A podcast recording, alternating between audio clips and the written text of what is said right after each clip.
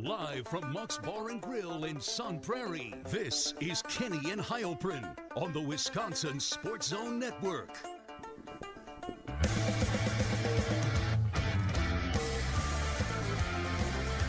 Oh, it is Kenny and Heilprin live from Monk's Bar and Grill, Sun Prairie, Wisconsin. Ben Kenny, Zach Heilprin is here. Zach, what's up? How's it going, Ben? How you Uh, doing? Bill Nagy will be along in just a little bit. Some uh, snow-related traffic, we figure. Yeah, I ninety four is a Yeah, as uh, it can be, I should say. It is another snowy night. The Packers play in about an hour and a half. We will, uh, obviously, there will be much talk about them as that game approaches. We are talking Badgers, and it was a disappointing Saturday against Iowa in Kinnick Stadium. We'll touch on that. We'll talk about Wisconsin's matchup against Nebraska coming up on Saturday. We have our picks coming up later on in the show, Zach. But I wanted to start the, the news from the day in Badger land. Wisconsin has now had three members, after two more today, decommit from the class of 2023. Today it was wide receiver Colin Dixon, defensive lineman Jamel Howard. Now, they both decommitted after Jim Leonhard's media availability, though he did comment on it. And, and Zach, you were there. I, I guess the, the first question is now you have three guys decommit from the class. Uh, the class is down to number 62 in the country. Uh, Jim Leonhard is still the head coach on an interim basis. Is there cause for concern here uh, quickly with this news today? I mean, it's not unexpected, is it? Right? Like, I mean, what do you were you expecting all these guys to to, to stick in? I, I think the fact that it came on the same day and within hours of each other, and it came a week after you know Kekahuna also decommitted.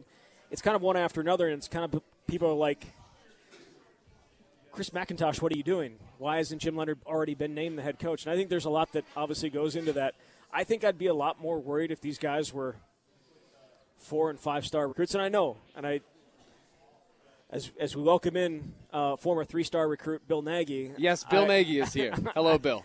What's up, guys? A little late. Yeah. So as we as we welcome him in, I, I don't want to say that there's anything wrong with three star recruits. I think Wisconsin's program's been built on them, but.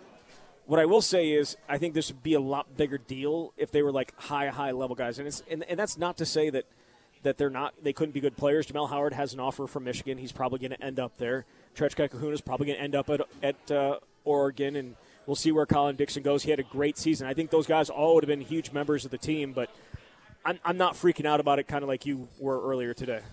Freaking out is not the word I would use. And and you asked first, uh, is this unexpected? Uh, no. I when Paul Chryst got fired and Jim Leonhard took over, I think one of the first conversations was likely they're going to lose talent, whether it's on the roster or in recruiting. Um, Bill, I want to ask you with with the news that two guys have decommitted from the class, with Jim Leonhard still there on an interim basis, and I don't really think there's a huge cloud of uncertainty in terms of where Wisconsin's going. It seems clear, just hasn't happened yet. Now you're getting some talent decommit from the class and and uh, will likely be going elsewhere. What were your thoughts on it? Because I, I'll get to mine. I obviously I don't feel great, but I'm not overreacting like the sky is falling in any way. Yeah, there's two different things. I, I don't think you can blame the kids for reopening their recruiting process. And the reality is, in this day and age, it's not like everybody's a free agent every single day, whether you're in the program or you're being recruited. And it's not even to the extreme of professional sports that you have a year contract and you become a free agent. These kids can leave whenever they want, right? So with the uncertainty, you can't blame them because a lot of things can happen within the next two weeks as you start to see the coaching carousel start to move a little bit. Uh, it's unfair for the kids, the families, everything within the process to hold on to something that has been uncertain, and it's only going to start picking up as you get closer to the to the signing day. And Jim Leonhard's talked about that, right? In terms of how hard it is when he's he's trying to reaffirm some sense of patience. Yeah, so he talked at like 9:45 or 10 this morning, and the Jamel Howard news came out like minutes after. Like Jamel Howard tweeted it minutes after, so I feel like Jim probably had uh, an idea that that was coming, and probably knew the thing. Same thing with Colin Dixon was coming, and so he was probably talking from that point of view more so than anything else. And yeah, he said, you know, it's getting harder and harder to ask these guys for patience. Um, the uncertainty, it sucks, and it's not just the recruits; it's within the locker room, it's within the families and their families, and trying to stay, you know, connected to them as much as possible, and, and tell them, you know, this is what we know, this is what it is. But the longer this goes on, the less easy it is to tell them that. And look, he said, hopefully soon there will be a decision, or you know, they'll, they'll we'll know where things are going. And I, th- I feel like many of us, and I think most of us, all think we know where it's going. And yet, at the same time, there's still that uncertainty that has left him open to other teams coming in and taking players and trying to take players that are on the roster already at the same time. So that's what concerns me. Where when I look at the 2023 class, like if it's Leonhard's job next year or for the next two, three years, these guys wouldn't figure to be huge parts of the starting lineup because they're coming in as true freshmen, then they might redshirt.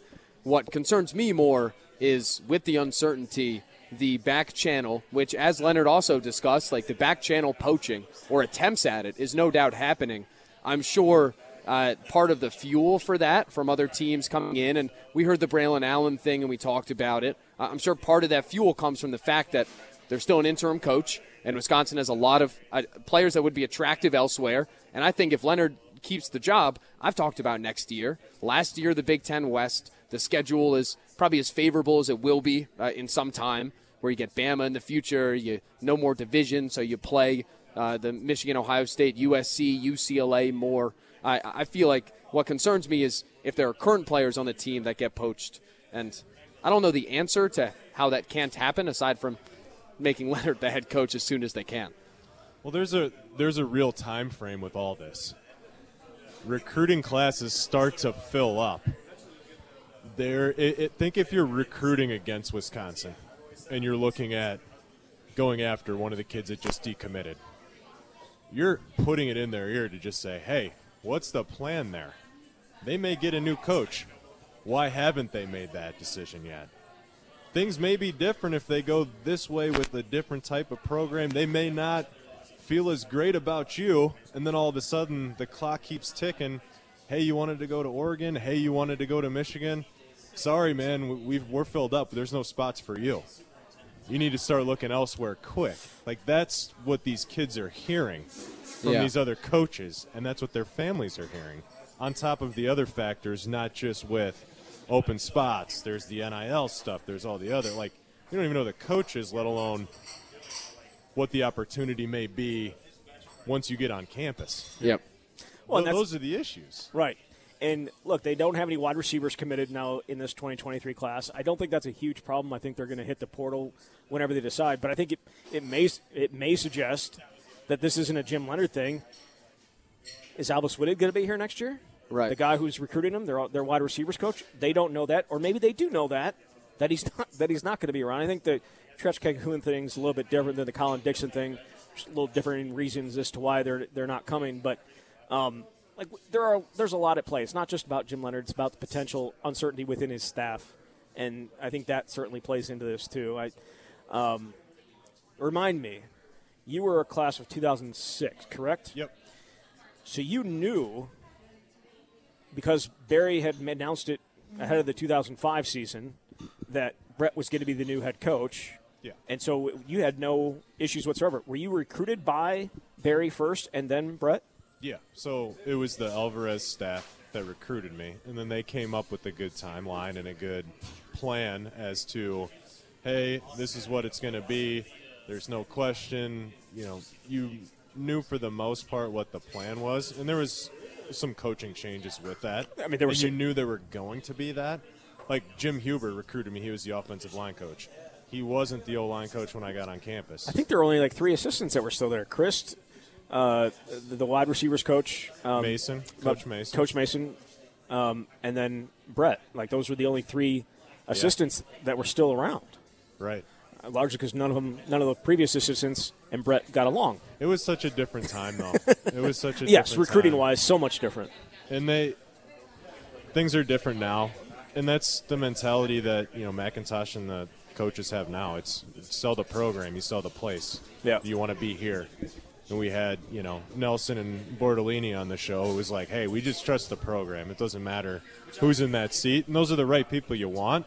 But it also sounds a lot easier and better than it truly is. Yeah. Uh, yeah.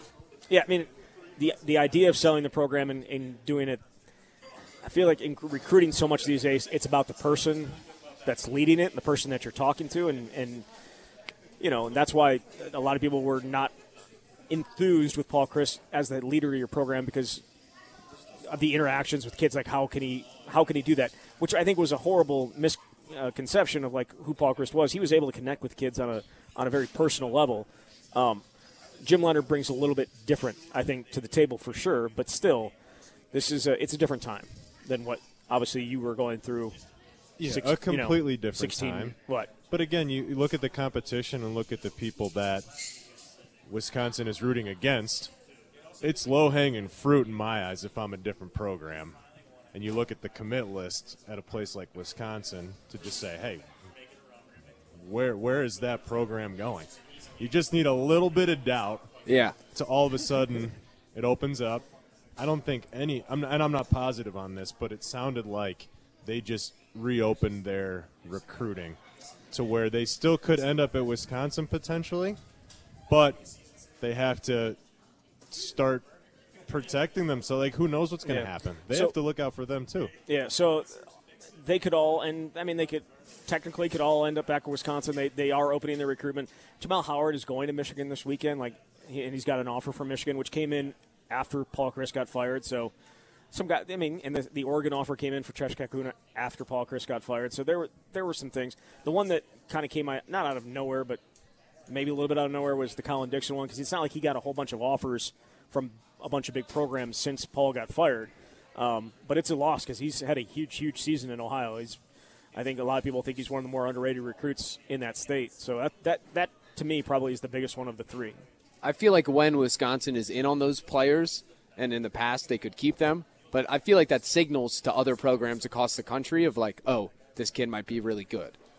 Where I feel like if you see Wisconsin there, and, and maybe they're the first ones there, usually like Wisconsin's shown a knack for, you know, finding the lower star kids that turn out to be really productive. They do a phenomenal job in recruiting, and they don't have the Gary Anderson. We're going to chase stars. You got an offer from whatever school. We're going to offer you just because you have it.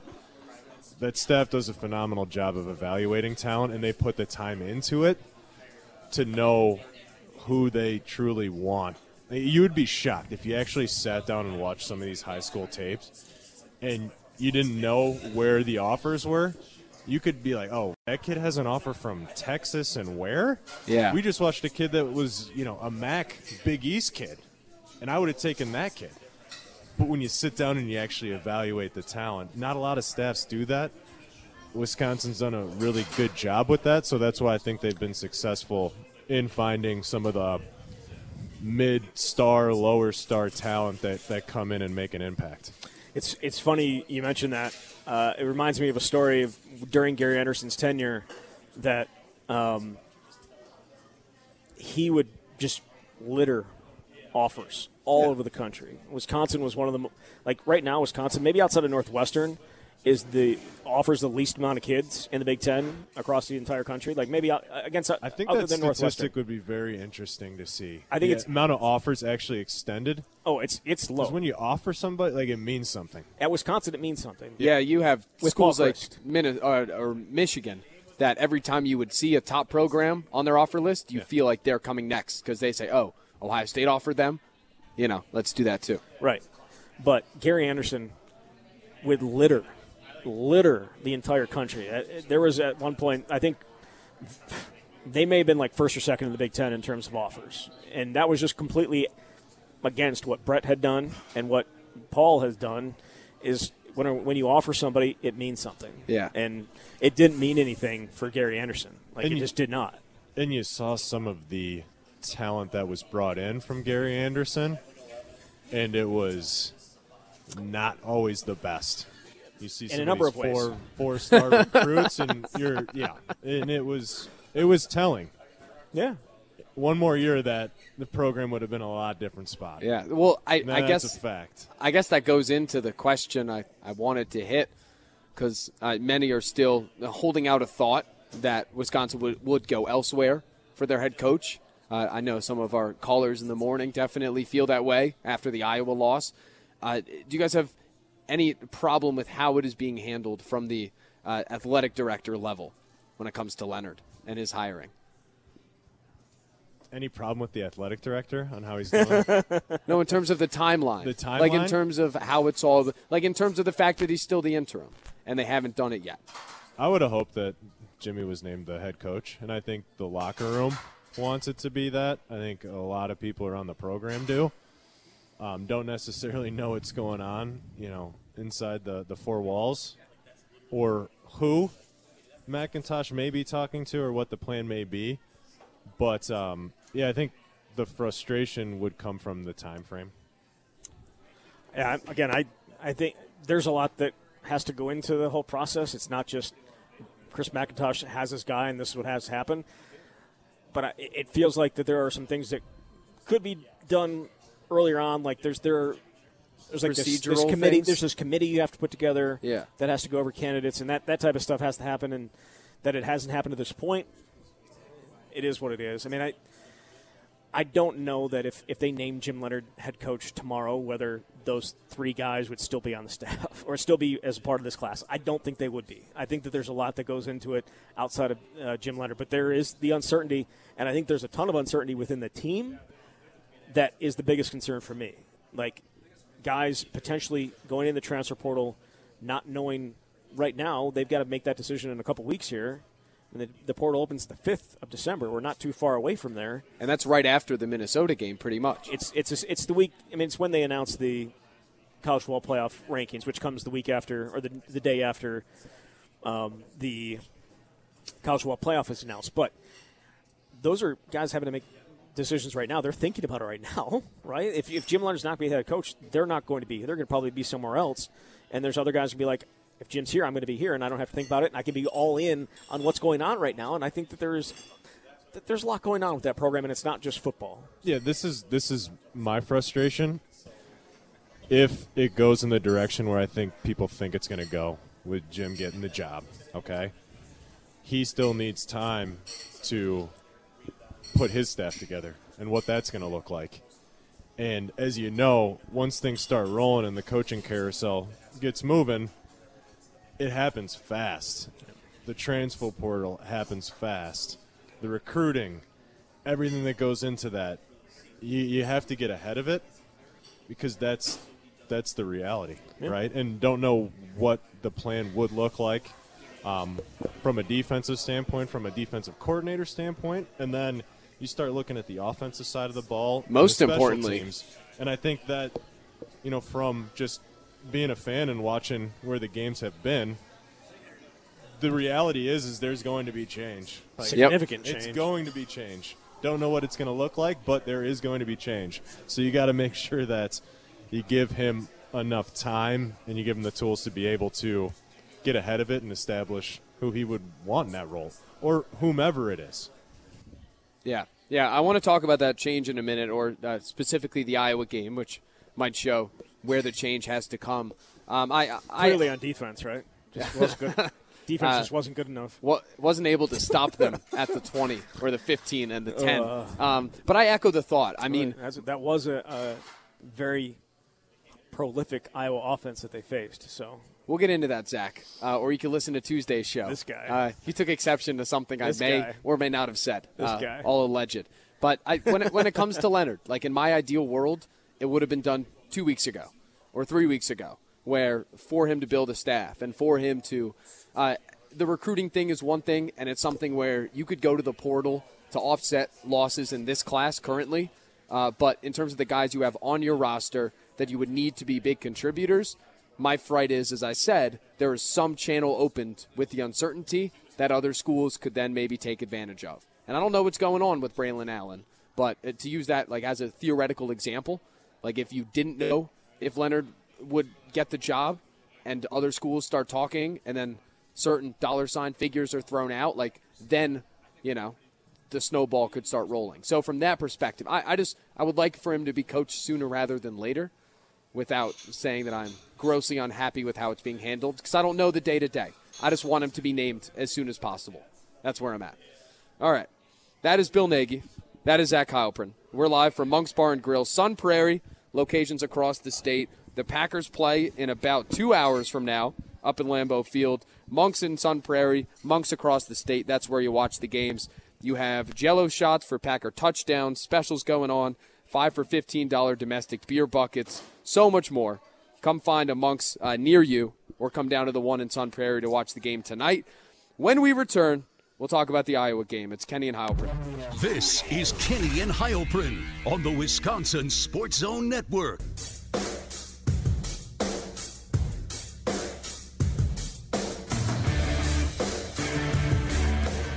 All right, welcome back in. It is Kenny and Heilprin, live from Monks and Sun Prairie. Bill Nagy is here, former Wisconsin offensive lineman, former three-star recruit, uh, as Zach so perfectly pointed out. Was that what, do you do you know? I think so. Yeah. Because that was like the begin, not the beginning of the recruiting areas ranking, but it was kind of early in the recruiting The era. early rankings. days. It was. Let's yeah, go- I'm gonna go find it. Like a, Let's see, see, go see if he's got a think it was- 24 seven profile. I think it was three. All right. the pre-Twitter days. There were no d- Twitter edits during your recruiting process. No, I don't think so. I think after like 15 years, they take you off rivals. There's got to be some type of threshold. Three star prospect, the number Wow. two, number 42 player in the state of Ohio, the number, the number, the number two center in the state of Ohio. Do you know who? What was the top center? Wow, they were pigeonholing you. The top center in that state? Said he could only play center.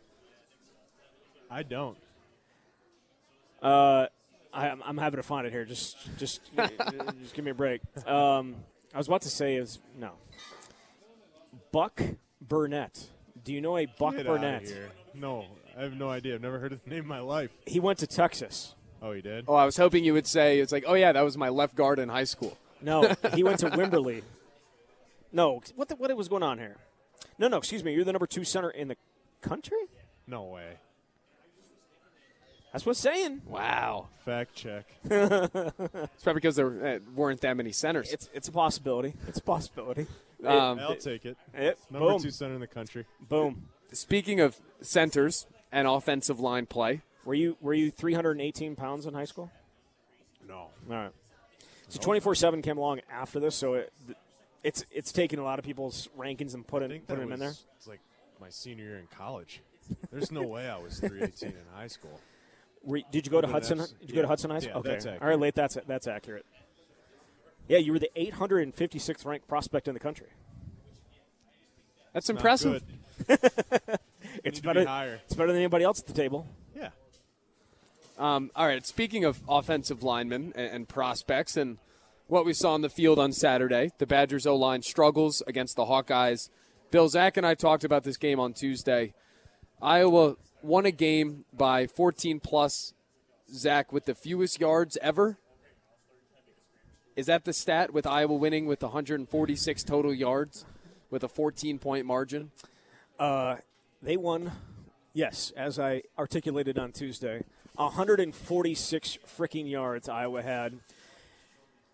The fewest they've had in a win since at least 1989. It may have been longer than that. I'm, I'm almost positive it was longer than that, but that was as far as back as I could go in the uh, Iowa record books as I was doing it at Kinnick Stadium, like knowing that they were probably going to be right around that 140 mark. Yep. It was horrible. Like Bill, I don't, I don't know about you, but like the, when your defense plays that well and you get beat by 14, things didn't go well in some other uh, aspects of your team.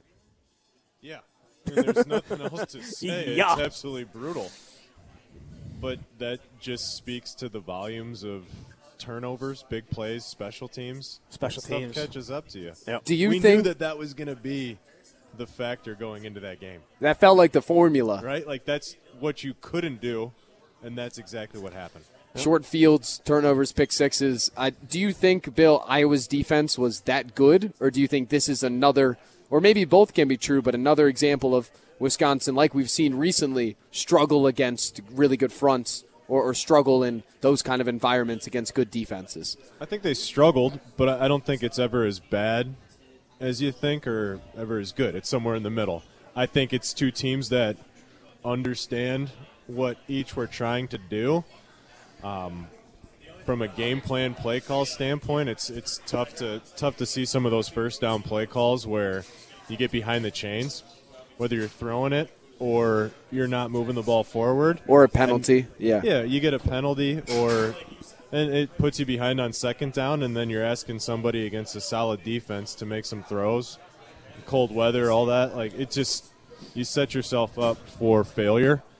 And that was tough to see. And that was frustrating to see because field position, if any, with the way your defense is playing, that's the game right there. Oh, right? Oh, special teams cost them. I like. I, I know. I mean, Iowa had drives of 17 yards and 19 yards. Those were their two scoring drives. They picked and, up and one then, first down and during other, those drives and combined. the, and the other one came on a pick six. Like that's that's how they scored. And obviously they gave up some yards in that last drive when they were kind of grinding it out. The game was over at that point. As soon as they went up 21 to 10, the game was over. Yep. Um, but the special teams put them in just such a horrible spot. You get the block kick, you get Dean Engram allowing the ball to roll all the way down to the one yard line. You get the 41 yard return. After you know, I mean, it was just one thing after another on special teams, and it's uh, it's not unexpected because you you kind of always are holding your breath in this state, whether it's the Packers or the Badgers, when the special teams are on the field. Um, but it cost them. It cost them. I think I don't know if they would have won the game if the special teams didn't make those mistakes, but it would have been come down to the wire uh, in my mind if they hadn't. I guess the question is how when we move forward because Wisconsin gets Nebraska, and we're going to talk about that game coming up. Then they play Minnesota, and then maybe a bowl game if they can make it. But when we talk about next year and the year after, with figuratively, uh, hopefully Jim Leonhard there at head coach, how how do they avoid this situation from happening again? Because it's it's kind of a performance we've seen not regularly, but uh, it's happened a couple times in the last couple years. I think back to Minnesota last season, different kind of script, but still the offense couldn't do enough in the end when the defense was kind of holding you in there, and then you lose the game. I how do they avoid that? Is it a bring in a new OC, bring in a special teams coach? Is it a, a player? Like it's probably all of the above, but how do you guys think they they move forward because they need to start winning these games? Yeah, I think going back to it, there's a false identity over the last couple of weeks of what they were able to do. You go back throughout the season, like had not been strong at running the ball against good defensive fronts. They haven't couldn't run the three ball years. Washington State, Ohio State. Like there, there were just other factors that stick out to me. So I don't think it going into the Iowa game knew it was going to be somewhat of a struggle. But you have to control what you can control with the turnovers, the penalties, all the pre-snap stuff. Um, you hope that that can continue to get better. What you worry about in the future, depending on what that looks like from an offensive standpoint, what you've recruited from a talent standpoint has been very much a pro style type offense. Mertz is here to stay for another year, unless there's something that happens from a transfer portal standpoint. If there's other talent that comes in, depending on a court, I who knows what that's going to look like. There's going to be, you know, from a special team standpoint, that obviously needs to be an emphasis, and, and Jim talked about that in the like. We need to make that Needs to be something dynamic. where people get excited about. yeah, Win. And a guy that made his career off, yeah. you know, special teams and being somebody that you can count on. Yeah. Just as a smart player on defense, Like right? you- like you need to make that something where people get excited about, and I think that uh, that's what you need to move forward. The funny But- thing, yeah. yeah. the funny thing is, when Jim Leonhard was the uh, punt returner, I was excited every time we went back because it's like, he may go, he may take this one, and now when you're out there, and I'm, I don't know if fans feel the same way. Oh, I hold my breath. you're like, just just have the ball at the end of this thing because that's Right. at this point you're just you're not confident in it. And Jim Leonhard, I'm, I'm sure lost a fumble or two in his career. I don't remember him. I'm sure he did at some point, but like you had trust in it, and you don't have trust in the special teams to cover kicks or to or to uh, return kicks. Which by Uh, the uh, punts, I should say. Kicks. I feel like Osgren was like this far away from breaking one and taking oh it yeah. house. Which by the way, it's time for me to walk something back. Ooh. Weeks Love- ago, Zach, those times. if you remember, Of uh, course, you know I probably do. there are many of those times. It was after a punt was muffed uh, by the Wisconsin Badgers. I forget which game. It might have been Illinois. And I said, why can't the Packers, but also the Badgers, just not put someone back there to catch the kicks? Like, make sure you have possession at the end and then figure it out.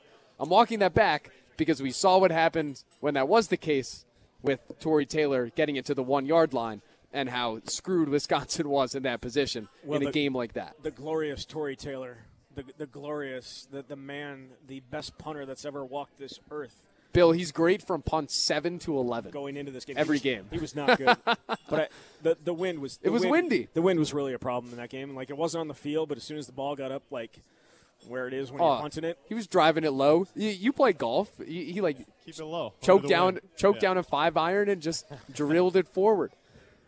Right, Zach? it's Punch November. We're, we're, gonna we're gonna stop with the golf analogies. It's win, it's winter. Oh, the season's heating up. Um, all right, that is Zach Heilprin. That is Bill Nagy. Uh, yeah, I, I feel like because I don't know, in the last three years since the struggles have started for the program, it's been these games that they've been losing. It's Yes. the when they face the really good defense on the road, or sometimes at home, is when the struggles have come. I guess I don't know the answer, but I'm really looking forward to what Leonhard does going forward to address special teams, but also what he does on offense. Where can there be some sort of answer? And again, I don't know what it is, but can there be an answer if you struggle to run the ball in a game? Because they're going to face teams where that's the case coming forward, right? Like Iowa's going to be there. Ohio State, their defense is good. They'll play Michigan. Like, can you find offense aside from that? Yeah, they just need to get Ohio. They just need to get UCLA and USC in here so they can run the ball up down the throat and on both those guys. Yeah. Um, They, they may they may be able to score fifty some odd, but you're going to be able to run the ball up and down the field on them. they're like Nebraska with more offensive talent. Yeah. Well, we'll see how Saturday goes before you say that. Um, and we're going to be picking that game later. I'm a I'm a Pac-12 guy now, by the way, because uh, the Big Ten West has driven me crazy. So Let's get- eh, nothing. Forget it. Is this the big, the worst Big Ten West ever? of Well, I mean, all time ever? this If you gonna be look at from top to bottom, oh, it's gonna be- hard to say this- no. This is going to be the first time that uh, a Big Ten West team has had three losses going into the Big Ten championship game. No matter what, no matter who wins it, there's going to be at least three losses. It's the first time that's ever happened. Not to mention, think about the teams. There's Iowa, whose offense is bad, but they're winning games with other things. There's Purdue, who is flawed on defense and kind of has some inexplicable performances, matched with some good ones. There's Illinois, who can't get out of their own way uh, in game, like in some games they just can't do it, even though their defense is great. Then there's we know what Wisconsin is. It's like the teams themselves are so unimpressive. and that makes it even harder with what happened on Saturday. It's so hard. That was Yeah. Once Illinois lost, you were just the door was open for a little bit.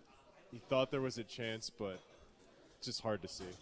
Once Illinois lost, I felt like Wisconsin would lose because that's just you know what you grow. It was too good to be true. That's what you grow used to to uh, that was expecting. tough to watch. You know. All right.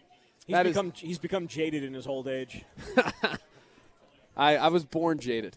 All right, that is Bill Nagy. That is Zach Heilprin. We're live from Monk's and Sun Prairie. Come down here for the Packers game in about an hour and 45 minutes. Find a Monk's location across the state. They have drink specials for the game. As always, the place to watch football every Thursday, Sunday, Saturday, whenever it is. Uh, when we return, some thoughts on the Nebraska matchup this weekend. It's Kenny and Heilprin. This is Kenny and Heilprin on the Wisconsin Sports Zone Network.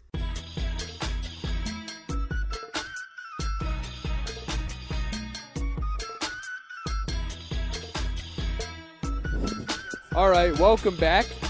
It is Kenny and Heilprin, live from Monk's Bar and Grill in Sun Prairie. Zach Heilprin is here. Former Wisconsin offensive lineman Bill Nagy is here. The Badgers do have a game on Saturday. Zach, they, do. are in Lincoln, Nebraska, against the uh, not so mighty Nebraska Cornhuskers. They're ten and a half point favorites, and I, I think a lot of that will have to do with the quarterback position, right? Because Casey Thompson, their starter throughout the year, don't know if he'll start. Indications are he probably will, though he's missed the last couple games with a uh, hand injury after being injured against Illinois, and then their backup situation is a disaster. So if you get Smothers out there, like they are a pass happy Mark Whipple loves to throw the ball team. Their backups aren't the best passers. I, I guess I look at the ten and a half line, and this is where I want to start. It feels a little juiced up if Casey Thompson's going to play. Yeah, but you, it started at 13, and as soon as Casey Thompson was going to play, it dropped two and a half points. Yeah, I would think it'd be. You you want you think Casey Thompson's worth more, more than that? I do compared Okay. to his backups. Oh yeah, Okay, all right. I do. Yeah, I mean they they are they have jumped out. I mean they they jumped out to a lead on Illinois when he was quarterback. Yes, it was had- nine to seven. They had a lead on Minnesota without him being their quarterback. Their defense has improved. They have been better in the last couple of weeks. I'm not going to say I'm not going to go all Ben Kenny and say that they are a good defense or they are playing well, but they have played better than they were earlier this year. I mean, Like gave up- Iowa's offense. they gave up 600 some odd yards like four games ago uh, to who was Purdue. that? Purdue. Yep. So I mean, it's not like they're they're uh, you know great, and Wisconsin has feasted on defenses that haven't been very good. So I would expect Wisconsin to be able to move the ball. The bigger question is, can Casey Thompson keep them in the game with what they're able to do uh, offensively? He's got some weapons.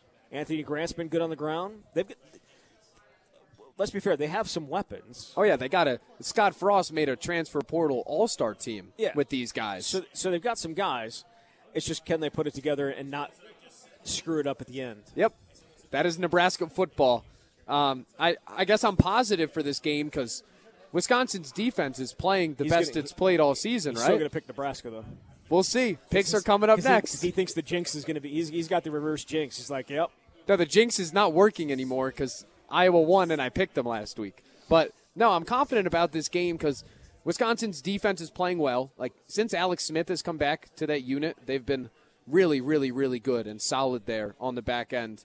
And then Wisconsin should be able to run the ball. And when Wisconsin has been able to run the ball, Graham Mertz has played really, really well. So that's kind of how, how I see it playing out. The bigger issue at hand here is they're playing for the Freedom Trophy. Uh, the most famous, the That's most the, that's the exact same.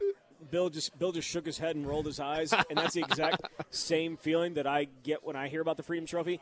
And I'm almost pretty sure that's exactly what the players think when they get the Freedom Trophy. I I was down in Lincoln in 2017, which is like the third year of the trophy. Wisconsin's never lost a trophy, so maybe this would be different if, if they were to lose it and they have to go pick it up somewhere else. But I was on the sideline waiting for them to come over and get the trophy after the game. I waited there for like five minutes. Nobody even Nobody came over to get the trophy, and then they had to oh, remind them to come over and be like, "Hey, come on over. Here's a trophy. Pick it up, carry it around." And then it's, and then it's like, "Yeah, okay, sweet." This was a Gary Anderson and uh, Bo Pelini fever dream of a trophy. Like I don't. it's. I love freedom. I'm a freedom guy. I'm a big. I'm a big fan of it. allegedly. But this trophy, not a fan of it at all. Uh, what do the words Freedom Trophy mean to you, Bill? I never had the opportunity to play for a Freedom Trophy. With any rivalry, it, it has to go both ways. When you say since the trophy is even, or since this has ever become a rivalry game, Wisconsin's never lost it. Nope. So No. there's not a rivalry if it doesn't go both ways. Yeah, right. Well, I remember talking to Zach Bond in 2019. It's forced. Is Yeah, yeah. what it is. I asked- like you, Zach maybe Bond goes, someday it'll be something, but right now I don't see it as being. And, and to your story, it doesn't have much weight. and again, if Nebraska takes it this year, and all of a sudden it's like Wisconsin doesn't have a single, and say they Wisconsin loses next week, and they don't have a single trophy in the in the trophy case for the first for the first time since bef- since probably 2002, No bowl eligibility. no bowl eligibility. Then I think the trophy probably starts to mean a little bit more. At this point, it's a worthless trophy, and it just and it's it's thrown in at the end behind obviously Paul Bunyan's axe and the Heartland Trophy. in the Little Caesars Bowl It, then the leader, championship game Oh, trophy if, this if, year. Oh, if, if, come if, on. that, that, they'll be lucky to make it there at this point. I love me some Little Caesars Bowl. I If want they to go, see. if they go seven and five, they're not going to go to Little Caesars Bowl. If they go six and six, I want to see Wisconsin play Oklahoma. Like I, I feel like they're on the perfect collision course of what are the kind of high what are- expectations. What are the projections saying for potential bowl games? uh, if they? Kansas, which is the funniest outcome possible. Uh, they play terms where- Leipold, you mean, you mean in terms of where they could play? Yeah. So Yeah. like Nashville, and also which is the oh, you'd like Nashville. I'd be okay with Nashville. Uh, the Duke's Mayo Bowl, which they played in A dump. a couple years ago. in Worst Char- bowl in America. Jesus. I, What, I what have did Charlotte do to you? I, I have problems with that bowl because I I, I Because they didn't dump the mayo on Paul Chryst. no I think they staged the whole trophy breaking. I, I've been very public with this thought. Oh, you think they because you think they they twisted it off and then fell off? Yes. Okay. So, so that they could get eyeballs on their uh, Wednesday afternoon bowl game. Okay. All right. I, I mean, hey, it was like Grant. It's pretty clear it was broken before it dropped. Yes. Yeah. So, Exactly. Yeah. That's what I'm saying. It, it was, that was pretty clear.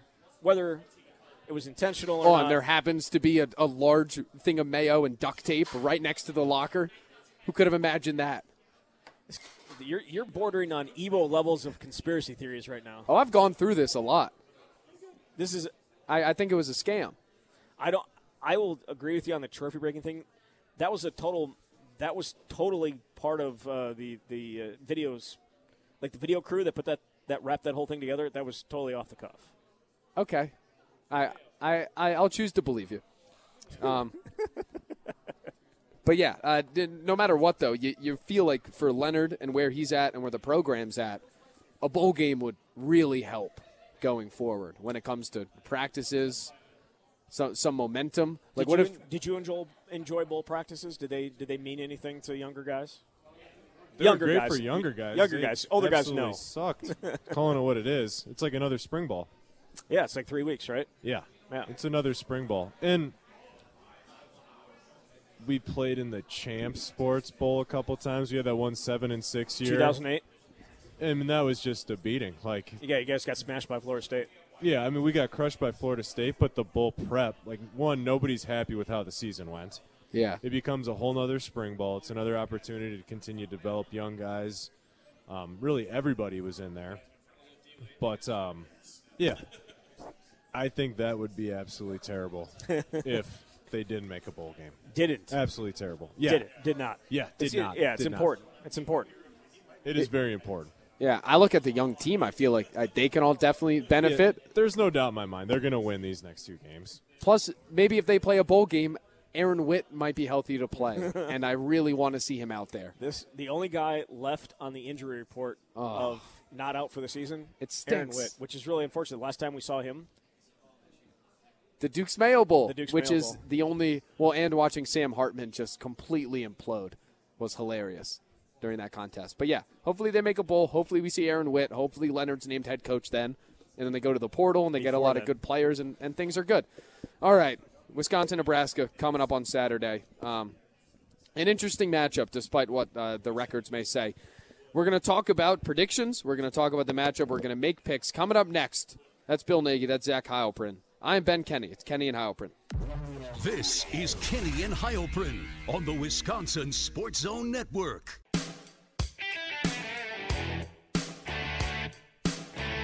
All right, welcome back in. Final segment. It is Kenny and Heilprin. Bill Nagy with us. Packers coming up in about an hour and a half. Find a Monk's in uh, near you. Find a location near you. They have drink specials for the game. Go there to watch it. Place to be. TVs everywhere.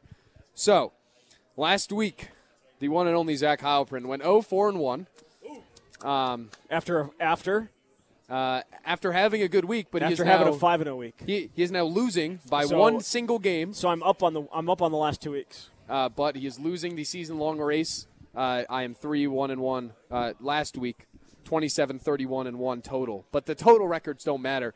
We have five games coming up this weekend. I mean, the total records do matter at the end of it. Yeah, but no, just about how they relate to each other, not about how bad we are Oh, when it comes to the under 500 record. We'll get to Wisconsin, Nebraska coming up in a few. A couple big ones in the Pac 12.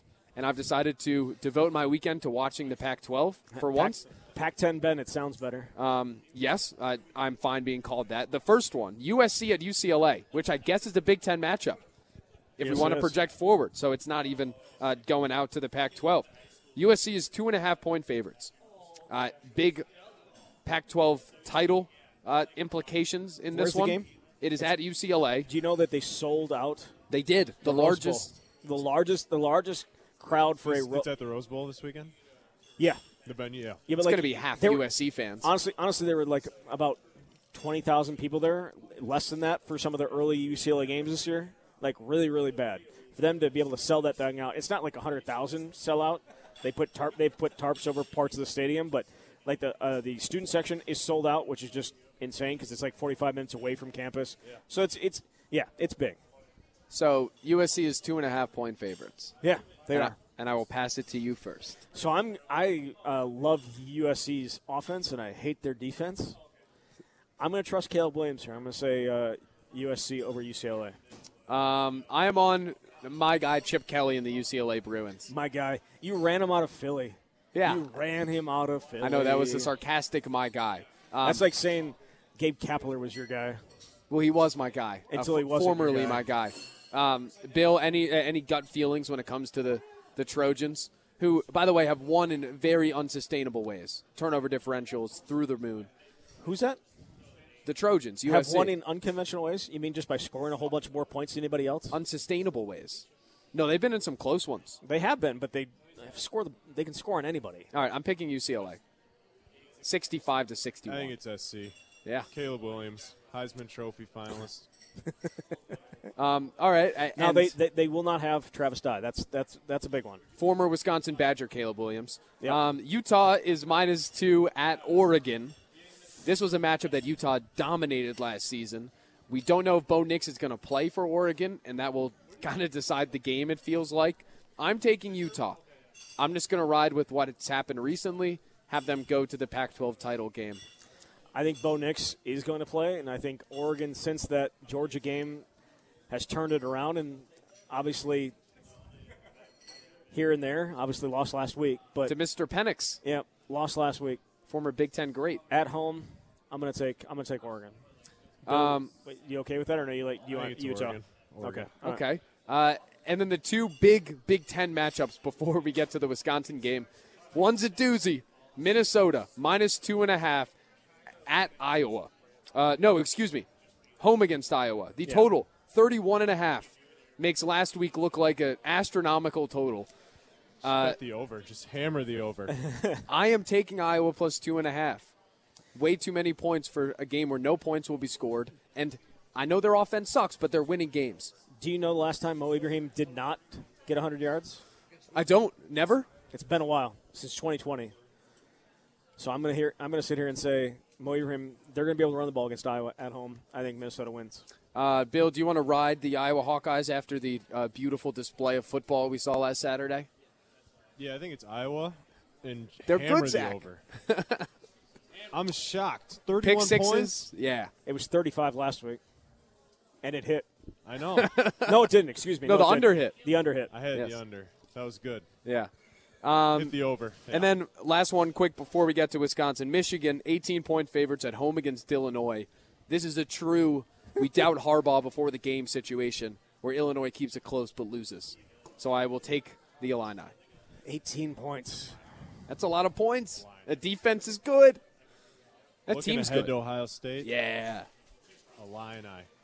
I'm gonna take uh, Michigan. All right, fading everything I do. Last pick.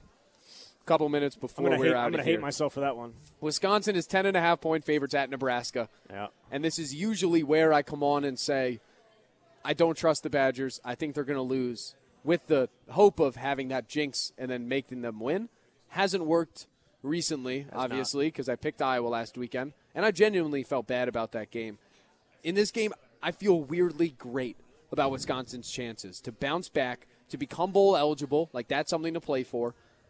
Their defense is uh, they could shred it, and when they could shred it on the ground, Mertz plays well. I think Wisconsin wins easily. I, I don't think this game is close.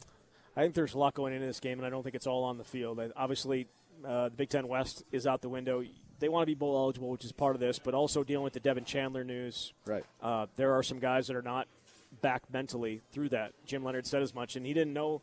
Like he expects everyone to play, but he's not really sure if they're all going to be completely mentally focused and ready to, to go to the point where they're going to be able to use certain guys a ton. Yep. Um, you know, I think there's guys that are still going to be really affected by this even on Saturday. And can they focus in and uh, and, and lock in for a game?